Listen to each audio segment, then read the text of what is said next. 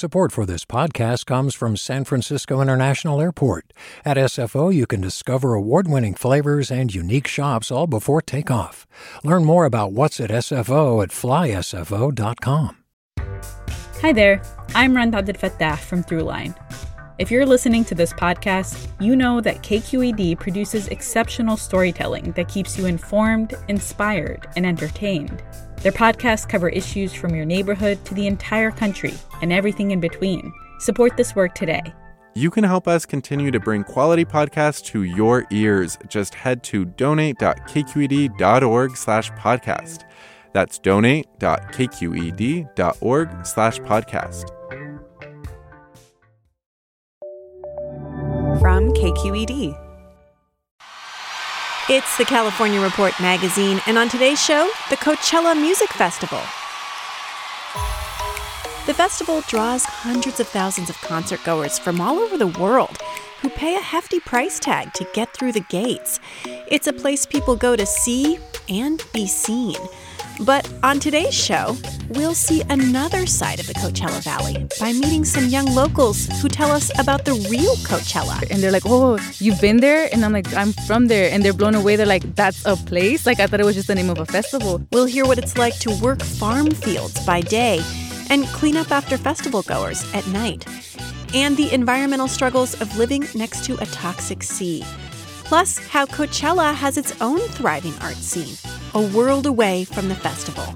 I'm Sasha Coca, and this is the California Report magazine. Your state, your stories. We're spending our show today in the eastern Coachella Valley, just south of Palm Springs. And I'm standing right next to some train tracks in the shadow of some pretty spectacular mountains right on the edge of the Salton Sea. I can see some date palms in the distance. We're next to a great vineyard, and I'm here with my co-host and co-producer. My name is Brian Mendez, uh, born and raised here in the eastern Coachella Valley. I'm twenty-three years old, uh, son to immigrant parents who work in the fields. I myself work in the fields, and that's where I got a lot of my knowledge. And Brian, you're also a photographer and a journalist with a youth media project here called Coachella Unincorporated. And I'm really excited because you're going to take us on a tour of your Coachella Valley today. And I see you've brought along your accordion. I'm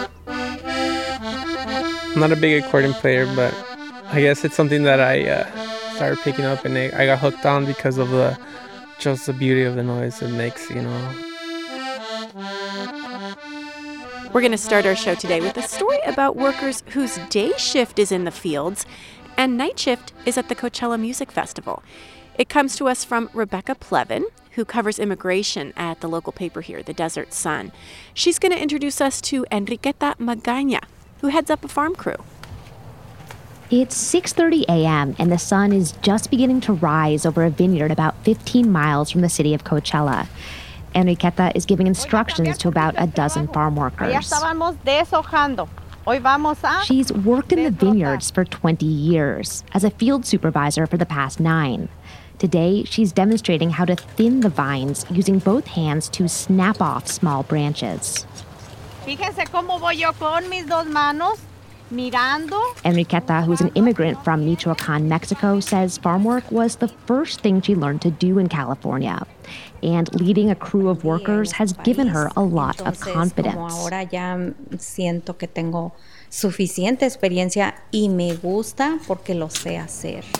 But it's not easy. In the desert, temperatures can soar into the triple digits by April.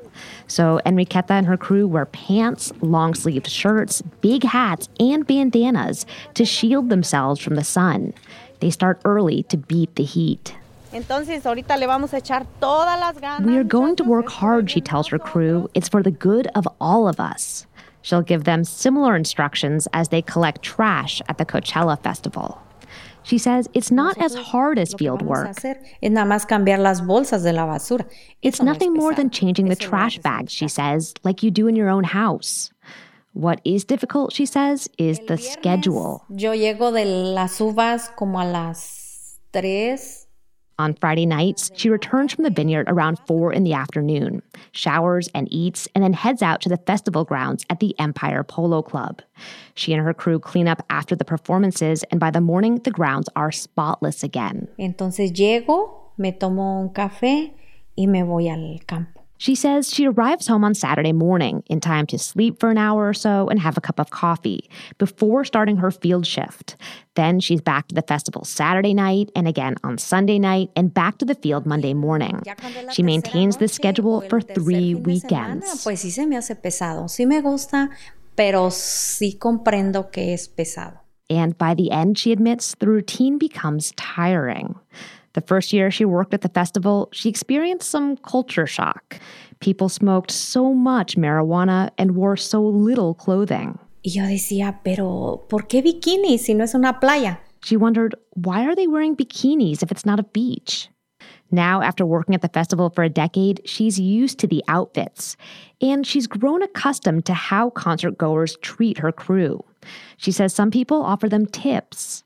Others, though, make the workers feel unwelcome. Sí, este, sí me, sí me han dicho personas, eh, ahorita no pases por aquí. She says concert goers have said to her, don't pass by here until we finish eating. She says they just don't want to see the cleaning crew.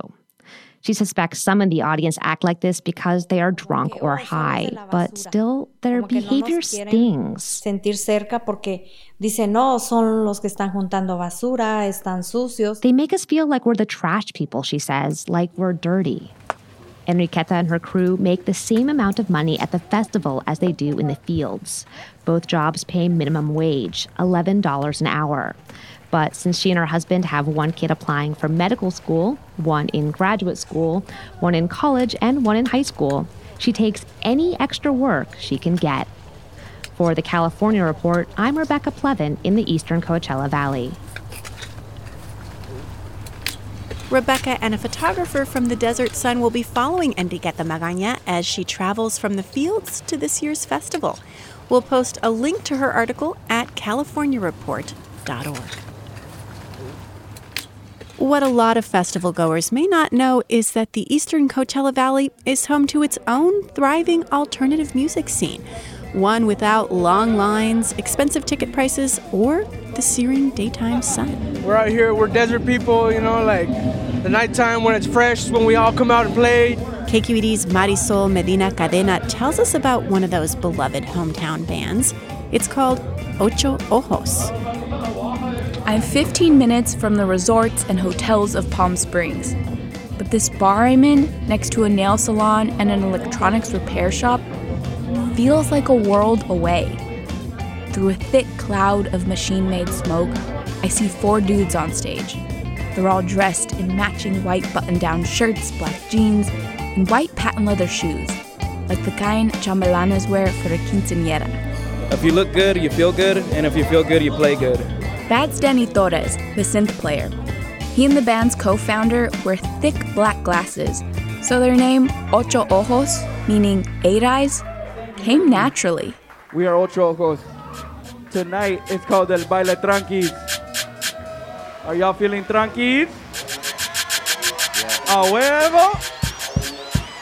This monthly party that Ocho Ojos puts on is called Baile Tranquis, a night of chillin' and dancing.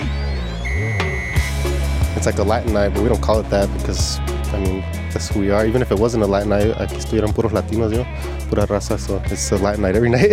That's James Gustellum, the bass player. He tells me that out here in Coachella Valley's underground music scene, where punk, metal, and surf rock thrive, it's pretty rare to hear Latin music like this. And it's different than the cumbia you might hear at a family party. These guys have ditched the acoustic guitar and accordion for a synthesizer and a wah pedal to create a trippy electronic sound.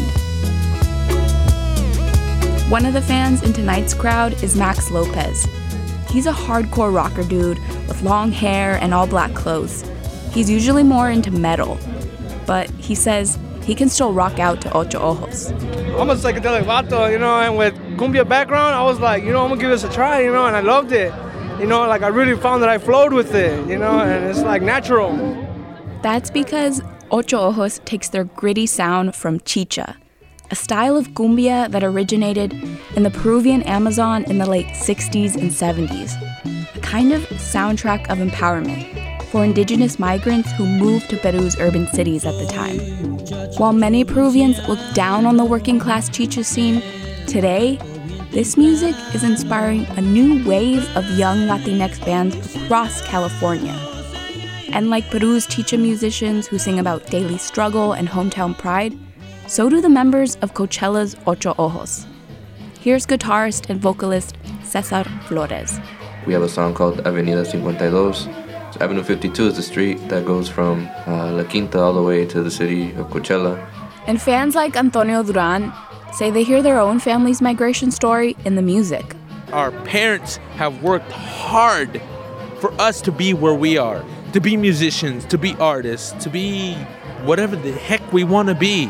And that is the most important part of being from Coachella, is that your parents paved the way. To make something out of nothing. A lesson the band and their fans didn't just learn from the East Valley's backyard rock and punk scene, but from their parents' hustle, born out of necessity. Well, like they would say in Spanish, no hay de otra, there's no other way. We just have to keep on going. That's Ocho Ojos drummer Rafael Rodriguez. He says the group speaks to U S-born Latinx oscillating between two cultures and languages. Hey, tienen miedo, qué pedo, uh, acérquense, get a little closer, y'all, we're all... We're all here to have a good time. Come and join us over here on the dance floor.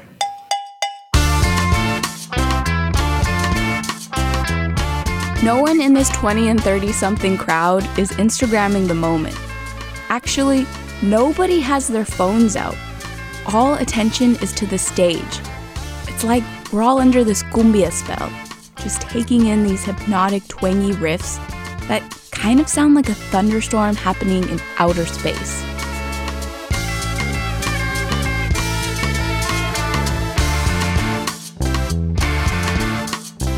I asked people in the crowd how they feel about the big Coachella Fest that shares the same name as their city. A lot of folks tell me it's pretty sweet to hear world-famous musicians practically play in their backyard, but think the organizers could do more to invest in local talent, especially from the Latinx community. Bass player James remembers being a teen unable to afford the ticket, so like a lot of locals, he'd listen from a distance. I would just stand outside of it and you could still see like some of the screens from like certain angles like of the stages. But this year is different. He and the other members of Ocho Ojos get to be inside the festival as part of the official lineup listed beneath Bad Bunny and Ariana Grande. This moment is huge for their fans too. Max, the rocker dude you heard earlier, says when festival goers and outsiders hear Ocho Ojos, they're listening to us. That's the beautiful part about it, like I said. You know. Real people from the Coachella Valley, not imported talent. We got one more. This one's called Cumbia de este Valle.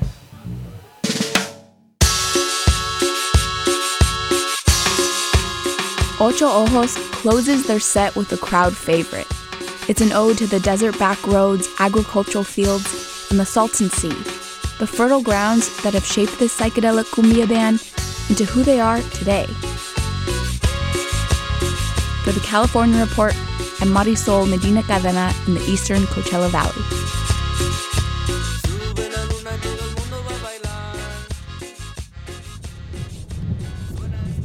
So right now we're passing up different types of vegetables, you know, and people are working in their fields and the road's a little muddy. Um, So we have to drive kind of fast, so there's a lot of bumps in the road. Yeah, sometimes the farm workers here get stuck in the mud and can't make it to work. Brian, that's something that I learned from watching your documentary, which taught me about so many things that I didn't know about the Eastern Coachella Valley.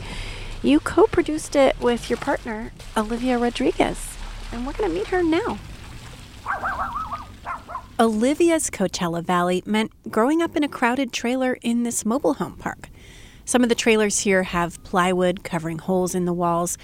Olivia still lives here today with her parents, her twin sister, and her sister's two young kids, surrounded by fields, far from streetlights, supermarkets, cell phone service. Like, we can't even connect to, like, the internet. So, like, for you to be on the internet on your phone that much, you really have to go out of your way and drive somewhere. We're lacking a lot of things, but it's such a beautiful place just because of the people that are here and our, our surroundings. Olivia loves how bright the stars shine here, and mostly the silence. But lately, there's been a different kind of sound piercing the quiet out here. Olivia takes me down the dirt road a little bit to see a racetrack for luxury cars.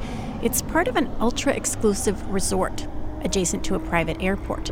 fifteen thousand square foot weekend homes with huge garages for car collectors just across the lettuce field from Olivia's trailer park.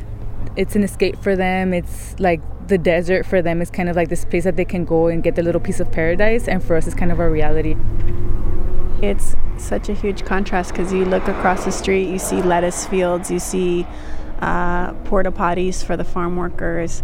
You see the cars that farm workers are driving. And inside these walls, they're driving Lamborghinis. It's really aggravating, Olivia says, that the only paved roads with streetlights near her house have been built for this racetrack. It does get, like, infuriating to see that, that it's like you're making the sidewalks, the, the streets better for these people that are just coming for, like, one day, and we've been here all our lives. We don't even get to have a sidewalk to go to the bus stop. Like, our students are walking through the mud. As we head back to her trailer, Olivia's dad, Vicente, comes out with two glasses of strawberry lemonade, made fresh from his garden. This is the lemonade that he makes. He es la limonada que hace mi papá. Vicente was a high school math teacher in Mexico. His wife was a skilled technical artist. They both came here to find jobs, but ended up working in the fields. Sometimes, he says, as he stooped in the vines, he would think, I could be sitting behind a desk right now, teaching. Pues déjame donde voy, que los tengo. Ay, disculpe la que que soy muy. He apologizes for getting emotional. He tells me he's kind of a crybaby. But these are happy tears, he says.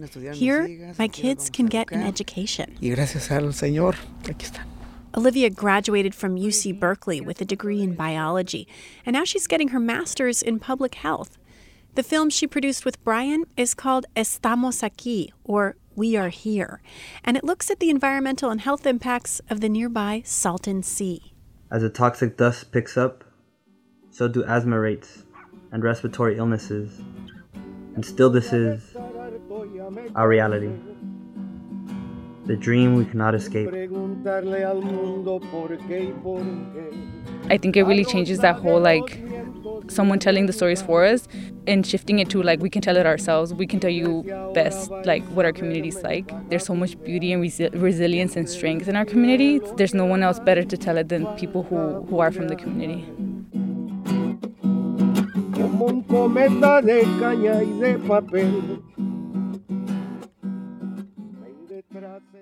Long before the Coachella Music Festival started back in nineteen ninety-nine, Hollywood and the entertainment industry had been using the Salton Sea as a backdrop.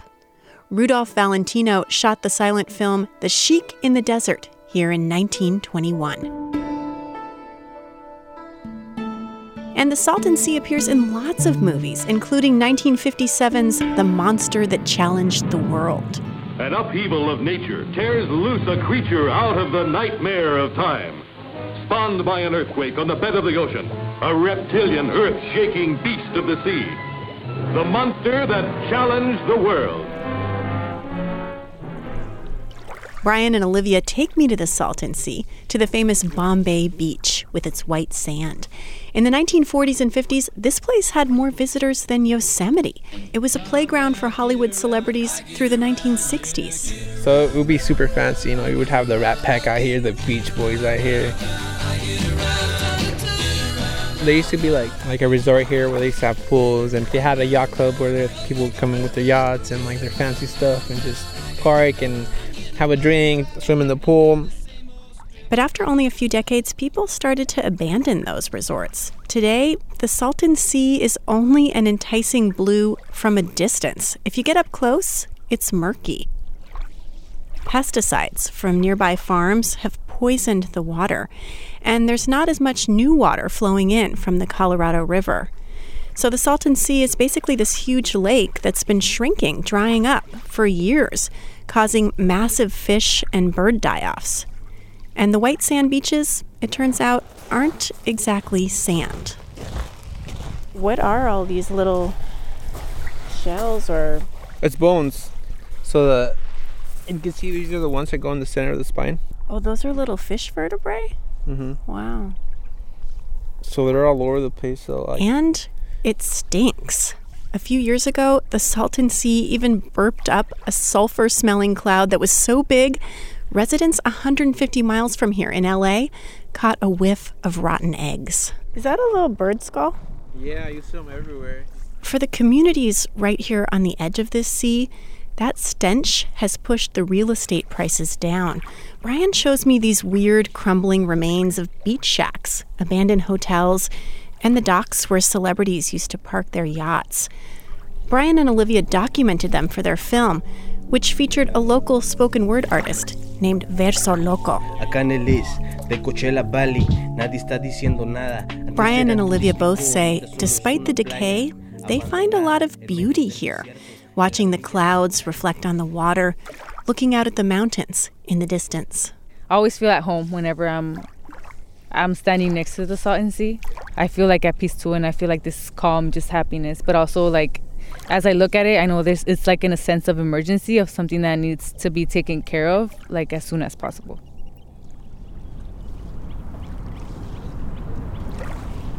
Brian and Olivia made their film to amplify the voices of people living near this sea.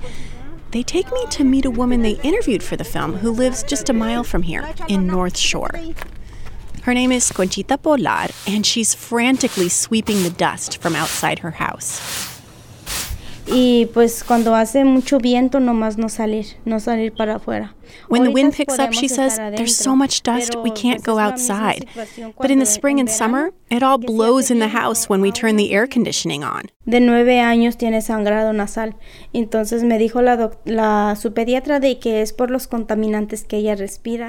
says her kids get nosebleeds all the time when it gets dusty like this.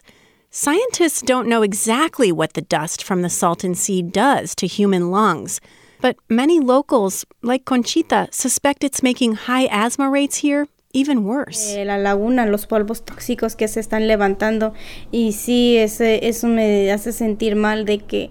This beautiful Salton Sea, she says, is dying. And as that happens, she says, it's making people sick. Conchita's house has become a gathering spot for her neighbors who want to take action about the environmental issues here. She welcomes a dozen of them to a meeting under the carport next to her house. She's setting up folding chairs and has brought out bottles of water for everybody.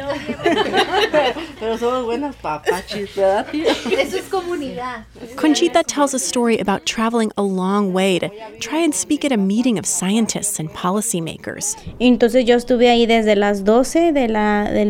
She says she never got her turn to tell them about how the dust blows into her house. They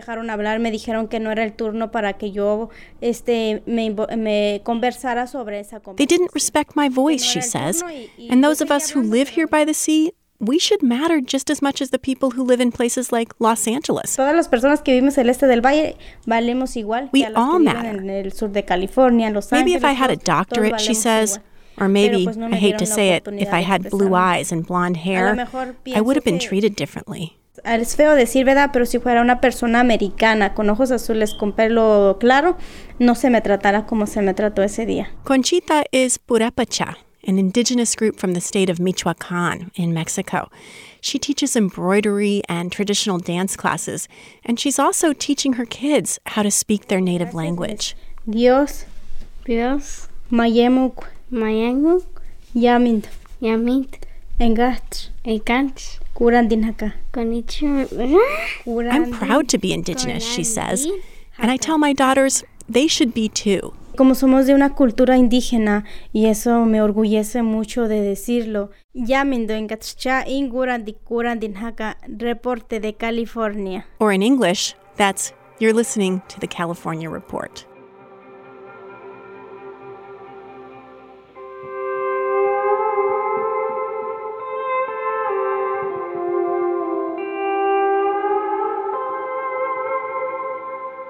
Olivia and Brian say lawmakers who come to snap pictures of the Salton Sea don't seem to pay much attention to the people who actually live here. Neither do many of the concert-goers who come to the annual music festival. Took that name, Coachella. We've profited so much from this location, from this community. Like, why don't they invest some of it back in the community, you know? Olivia says she's shocked about the comments she gets when she's out of town, wearing the T-shirt from her youth journalism group, Coachella Unincorporated. And they're like, oh, you've been there? And I'm like, what do you, like, to the festival? I was like, I'm from there. And they're blown away. They're like, that's a place? Like, I thought it was just the name of a festival. I feel like it doesn't trickle down, you know. Yeah. I think the people making the money is the people that own businesses. And that's mostly not the people with my color skin, you know. By the way, we reached out to Golden Voice, the company that puts on Coachella Fest, to ask them about some of these critiques, but they declined an interview.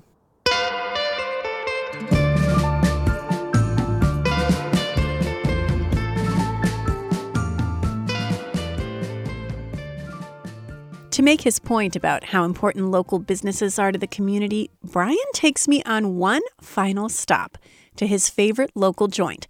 It's an ice cream parlor called Sabores, or Flavors in Spanish. It doesn't get a lot of foot traffic from festival goers in its strip mall location in downtown Coachella, but it does get a lot of love from locals, and it's thriving. Brian thinks it's one of Coachella's hidden gems, and so is its owner, Jesse Garcia Junior Hey, Jesse. Hey. We make all our ice cream from scratch, including our shaved ice, in-house. Jesse got his start working in local kitchens, catering to tourists at different country clubs and resorts. He eventually left to train as a chef in Paris, and that's where he learned a lot about ice cream. But he always dreamed of opening up a scoop shop for locals in his hometown of Coachella. The concept of Sabores is that all the flavors are crowdsourced from customers. As a result, they are very unique. You know, they started going with a lot of the Mexican pastries, which is Gansito, the, the Mazapan ice cream. What is a Gansito? Think of a, a Twinkie covered in chocolate, filled with strawberry and cream filling. Mazapan, another Mexican candy, very flaky, peanut-based uh, flavor in it. So what is a, a sandia enchilada? It's the Mexican candy. It, it's a watermelon candy covered in chili. Made it into shaved ice. That's what we usually get because it's so good. There's a lot of love into it. You can taste it. I go ahead and order that spicy watermelon ice cream in a special creation Jesse calls the mangoneada preparada. Basically, it's three giant scoops of Jesse's homemade ice cream in a cup, layered with chamoy, which is a salty sweet sauce, and then some tajin, chili mixed with salt, and finally, fresh mango, garnished with a bunch of different tamarind chili candies. I won't need my dinner after this, huh? It's the big one. I dig in. All that tangy chili and sweet mango bursting together into an authentic flavor of the Coachella Valley.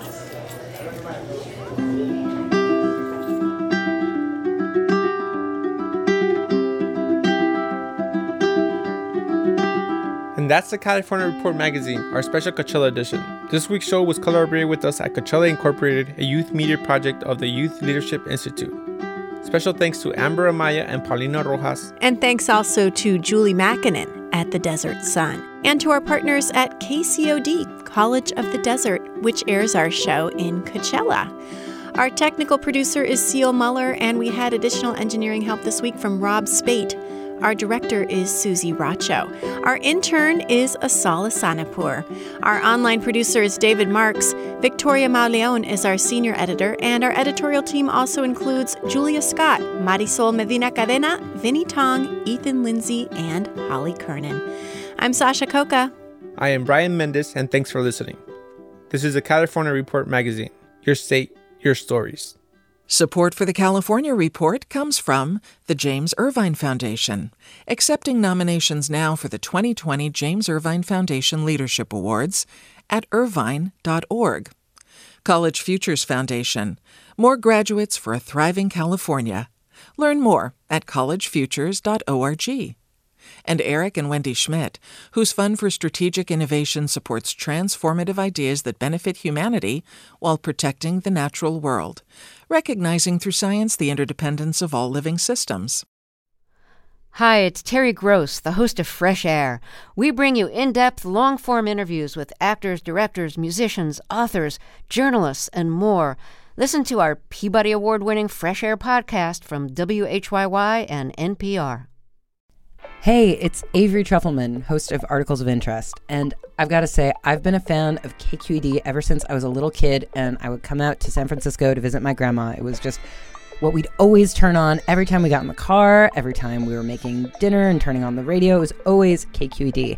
And then over the years, I've become a massive fan of K Q E D podcasts because this is local reporting at its best. These are answers to questions you've always wanted to know, interviews with exciting, unusual voices, necessary journalism, all told with love and care and artistry. And did you know that a majority of K Q E D's funding actually comes from members? It's just people like you and me supporting the programs they love, while also getting access to cool events, behind-the-scenes footage, and so much more. If you want to sign up and be a part of this amazing community, visit donate.kqed.org slash podcasts to become a member today. That's podcasts with an S.